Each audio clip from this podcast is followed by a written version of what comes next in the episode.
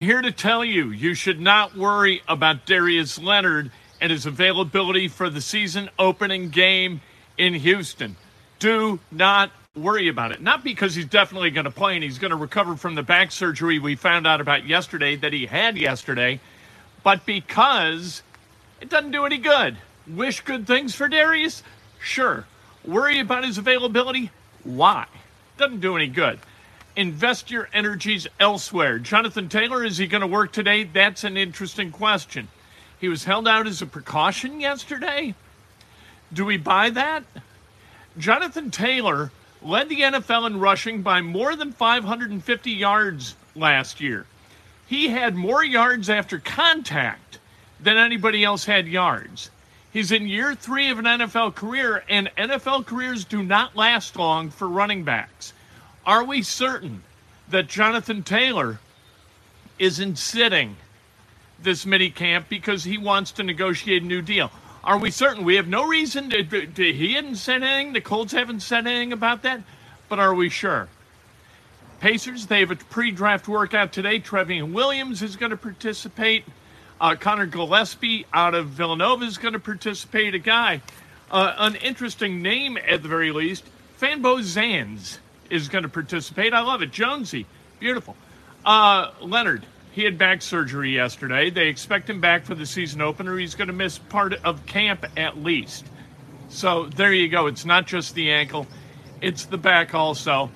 Big surprise, right? The the Colts playing fast and loose with the facts regarding an, an injury. We found out about it yesterday. That's the way it goes. Uh, NFL or NBA Finals continue tonight. Going to be very interesting, and we'll tell you why and how you should bet. This is Breakfast with Kent for Wednesday, June 8th, 2022. We're brought to you by the great people at Johnson's Plumbing. Wonderful people. They do the work. You guys keep calling, uh, they keep doing work or not. You know, they, they had a call from one of you, which was wonderful. And uh, the great Jared Johnson handled it over the phone, no charge, no, nothing. The people at Johnson's Plumbing, they give you solutions, and sometimes it doesn't cost you a dime. Nice. These are good people. You'll enjoy dealing with them. You got a, a plumbing problem, they got a plumbing solution. 765 610 8809, the number. Smash that subscribe button, hit the like button, ring the bell. Let's go. Let's talk about sports. All right. Here's what I'm looking for today at Colts minicamp. I'm looking for Jonathan Taylor, number one. Jonathan Taylor, I mean, you talk about Kenny Moore and the possibility that he deserves more money, right? $6.75 million for a guy who played in the Pro Bowl for the first time last year, is one of the best, if not the best, slot corner in the NFL. What is Jonathan Taylor worth? And cornerbacks can exist in the NFL for a long time and make a lot of money. Uh, point, in fact, uh, Eh, look at Stephon Gilmore, number five for the Indianapolis Colts out at minicamp yesterday. He's 32 years old. He's making a lot of money. More than Kenny Moore, who's 26, going to be 27. Jonathan Taylor, like I said in the open, is a guy who put up historic numbers last year, right? 23 guys in the history of the NFL. And I know they played 17 games, but that's not that big a deal. That's not that big a jump. That's one game. 23 guys have run for 1,800 or more yards in an NFL season in NFL history. Jonathan Taylor became one of them last year. That guy deserves more money. You talk about Deebo Samuel, you, you talk about DK Metcalf as guys who deserve more money and are sitting. Uh, at least DK's sitting mini camp did yesterday, or however their scheduling works. Deebo participated. Jonathan Taylor did not participate yesterday, and that's a source for worry. Now, one thing to know about that is that before the workout, we were told, the media was told, that Jonathan Taylor would participate in a media kind of a scrum. He would be available along with Yannick Ngakoue, uh, Blankenship, uh, Paye was out there, uh, Quenton Nelson as well. So Jonathan Taylor not participating might have been a thing where they were like, you know what, just sit. What the hell do you need mini camp for? you keep in shape, you're ready to go. We're not going to do a lot of running anything. Why why, you know, strip even the most minute uh, bit of rubber off your tires for the 2022 season? That could be the thing.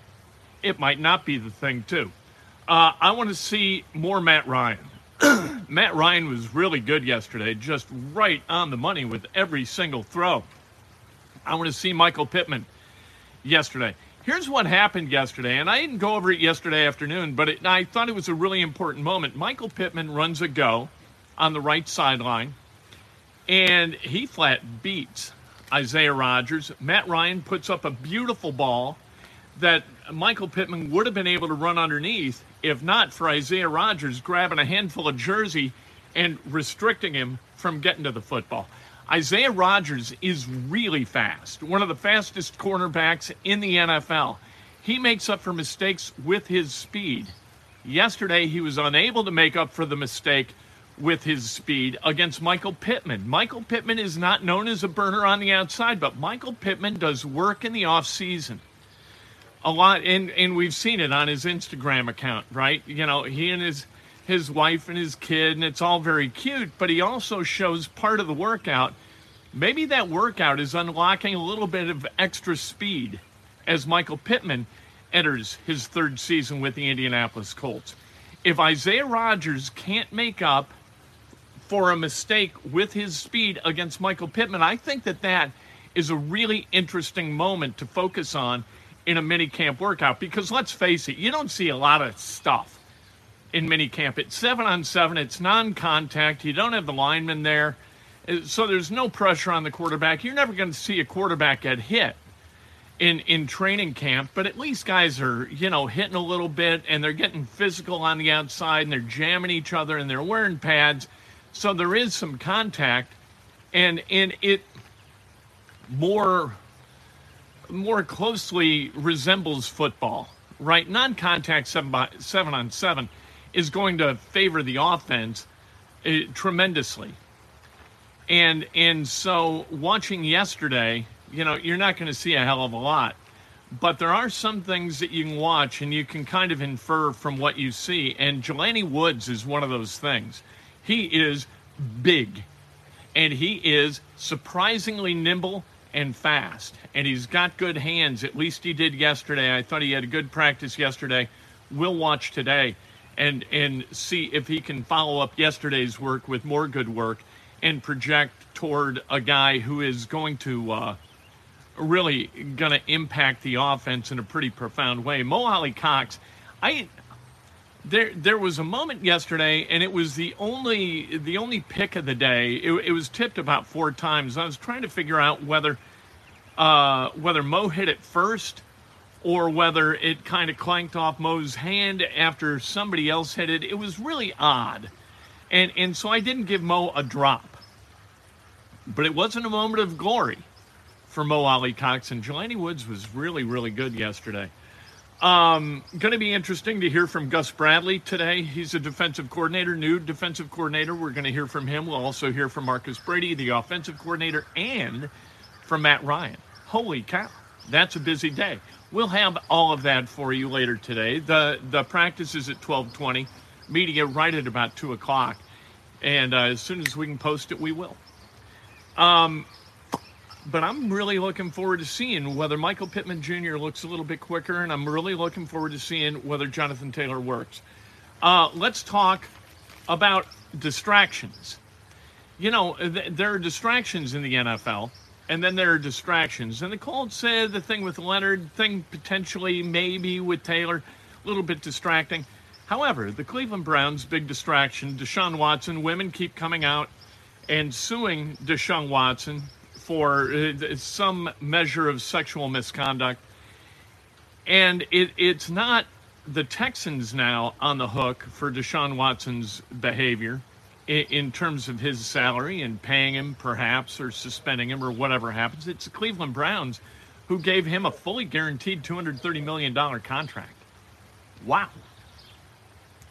This might show Jimmy Haslam the folly of fully guaranteed contracts in the NFL and may validate the perspective of the other 31 owners in the NFL and how they pursue contracts with guys who appear, at least are accused, of having some wayward behavior that may impact their availability on Sundays. Um, the Denver Broncos being sold. This is interesting to me. They're being sold for $4.65 billion uh, to the Walton family, part of the Walton family. Stan Kroenke, also part of the Walton family, married into the Walton family, made his money uh, through relationships within the Walton family. Going to be uh, interesting to see if there kind of uh, exists between the Broncos and the Rams and and whether that filters into the NFL, kind of a cabal of Waltons to uh, to help drive policy in the NFL as they continue to gobble up franchises. Um, Pacers today pre-draft workout. They got Trevion Williams from Purdue.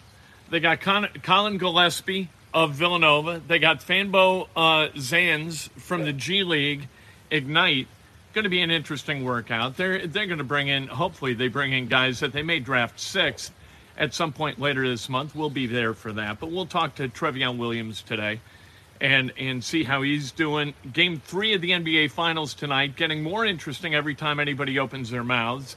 Uh, Ime Udoka, the coach of the Celtics, said that if he was out there, he'd probably get a double technical foul immediately, which does what? kind of unleashes the hounds, right, for the Celtics.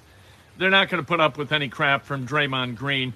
They're going to uh, counter Draymond Green's physicality with more physicality, which is kind of what you have to do. You get physical, you get tough. To the tough team, to the aggressor, go the spoils. That's the way sports works, right? Scott Foster expected to be a referee tonight. man, when we talk about the officiating in the NBA and how the assignments are made and what the assignments kind of represent and how the NBA is trying to control play by making assignments with the referees, it just gives me a big fat headache. And it has since the 90s when the NBA did it. David Stern did it in order to try to, you know, people thought rig the uh, uh, the competitiveness between the Bulls and the Pistons in the Eastern Conference Finals in both 1989 and 1990. Anyway, um, the LIV series, the Live series, those people are dead to me. Dead to me. Phil Mickelson, dead to me. Kevin Na, dead to me.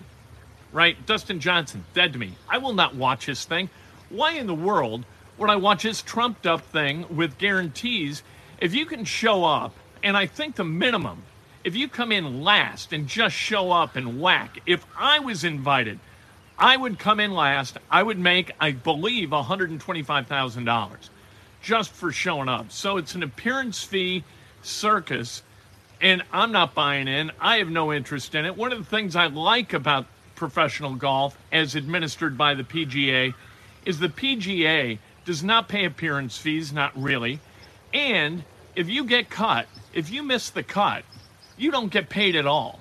So there is a risk reward to this thing. It's not just, hey, we're handing out paychecks at the end of the week for giant sums of money. That uh, Phil Mickelson reportedly getting $200 million or in that neighborhood uh, from the Saudi backed LIV series. You know what?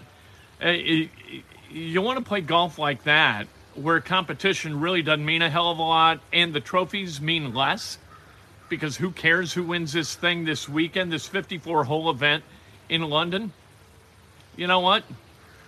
Adios. Sergio Garcia, adios. I hope the PGA sticks to its guns and it's a lifetime ban for everybody who plays. I think that'd be fantastic. Lifetime. We're done with you people. That'd be wonderful. Uh, do I want to? Sh- am I going to pay money? Am I going to watch on TV as Dustin Johnson plays Kevin Na, where everybody's going to get paid? No, I'm not. Let's celebrate some birthdays, shall we? What a day! This is phenomenal. What a beautiful summer we are enjoying here in central Indiana. I'm telling you. Yesterday, a little bit of rain. Looks beautiful today. All right. Uh, Pete Schwartz, happy birthday. Reed Bunzel, uh, oh, yep. Ray D'Alessio, celebrating a birthday, the great Ray D'Alessio, Fox 59 fame. I believe that he's the guy who hired Chris Hagan into this market, and we will thank him forever for doing that. What a legacy. Uh, Tom Elger, happy birthday. Tom Bassett, happy birthday, the great Tom Bassett. Been to his house, drank beer at his house. Wonderful. Wonderful guy, wonderful wife, wonderful friends, great people. If today's your birthday, you celebrate like hell. If it's not your birthday, you celebrate somebody else. It's best done with an honest and specific compliment. We will be at the Pacers pre draft camp today or pre draft workout. We will be at mini camp. We will talk to the coordinators for the Colts. We'll talk to Trevion Williams. We will talk to uh, Matt Ryan. We will. You'll see the conversation I had with Yannick Ngakoue from yesterday, and uh, you know what, Blankenship, man, Blankenship, the kicker for the Colts. If if you listen to what he has to say, if you watch a video of that guy talking to the media, and you don't root for this cat, you don't have a human heart. You you do not have a, a, a heartbeat. That's he is a beautiful human being.